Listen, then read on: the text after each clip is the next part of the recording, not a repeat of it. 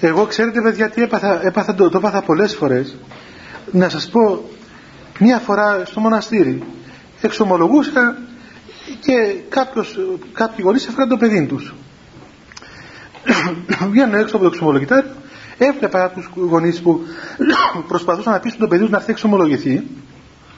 Ήταν ένα μικρό καμωμένο παιδί, έτσι φαινόταν, 18 χρονών, 17 ε, κατάλαβα ότι του φαίνεται δεν ήθελε να έρθει να εξομολογηθεί. Του έλεγα ο πατέρας η μάνα, και επειδή δεν μου αρέσει να, να τους καταπιέζουν για να εξομολογούνται, ε, πήγα εγώ εκεί για να τον πιάσω από τα χέρια τους και να, πώς να πούμε, με τρόπο να, και εκείνου να αναπαύσω ότι το είδα το παιδί τους και το παιδί να του δώσω καταλάβει ότι δεν είναι ανάγκη να έρθει εξομολογηθεί με ζωή, δεν γίνονται τα πράγματα. Ε, πήγα και εγώ με όλο το θάρρος, τον αγκάλιασα, του χάριψα το κεφάλι του, του μίλησα, ξέρω εγώ αυτά του είπα και πόσο ώρα ήταν που έκοψε τα μαλλιά του και τέλος πάντων. Και πήγαμε αγκαλιασμένοι μέσα στο ξυπνοδοκιτάριο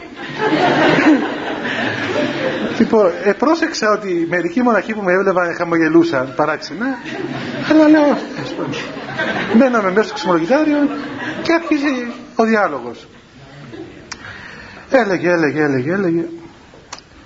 Έλεγε και συμμαθήτριες συμμαθήτριες μου συμμαθήτριες είναι καλά να κάνω είναι καλά ε, πρόσεχε, ας πούμε, παιδί μου, εσύ τώρα.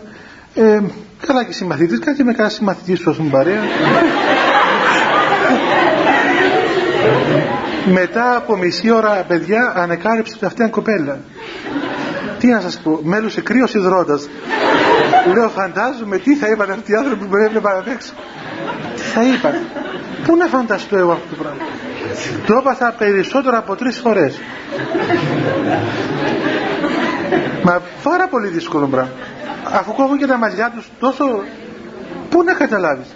Τώρα το καλοκαίρι βγαίνω έξω από το.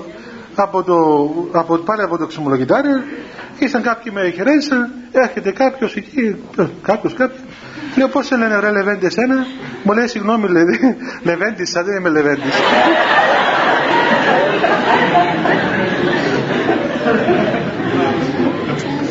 του λέω ρε παιδάκι μας έτσι που ντύθηκες ποιος θα σε καταλάβει ότι είσαι η κοπέλα σε παντρευτεί κιόλας;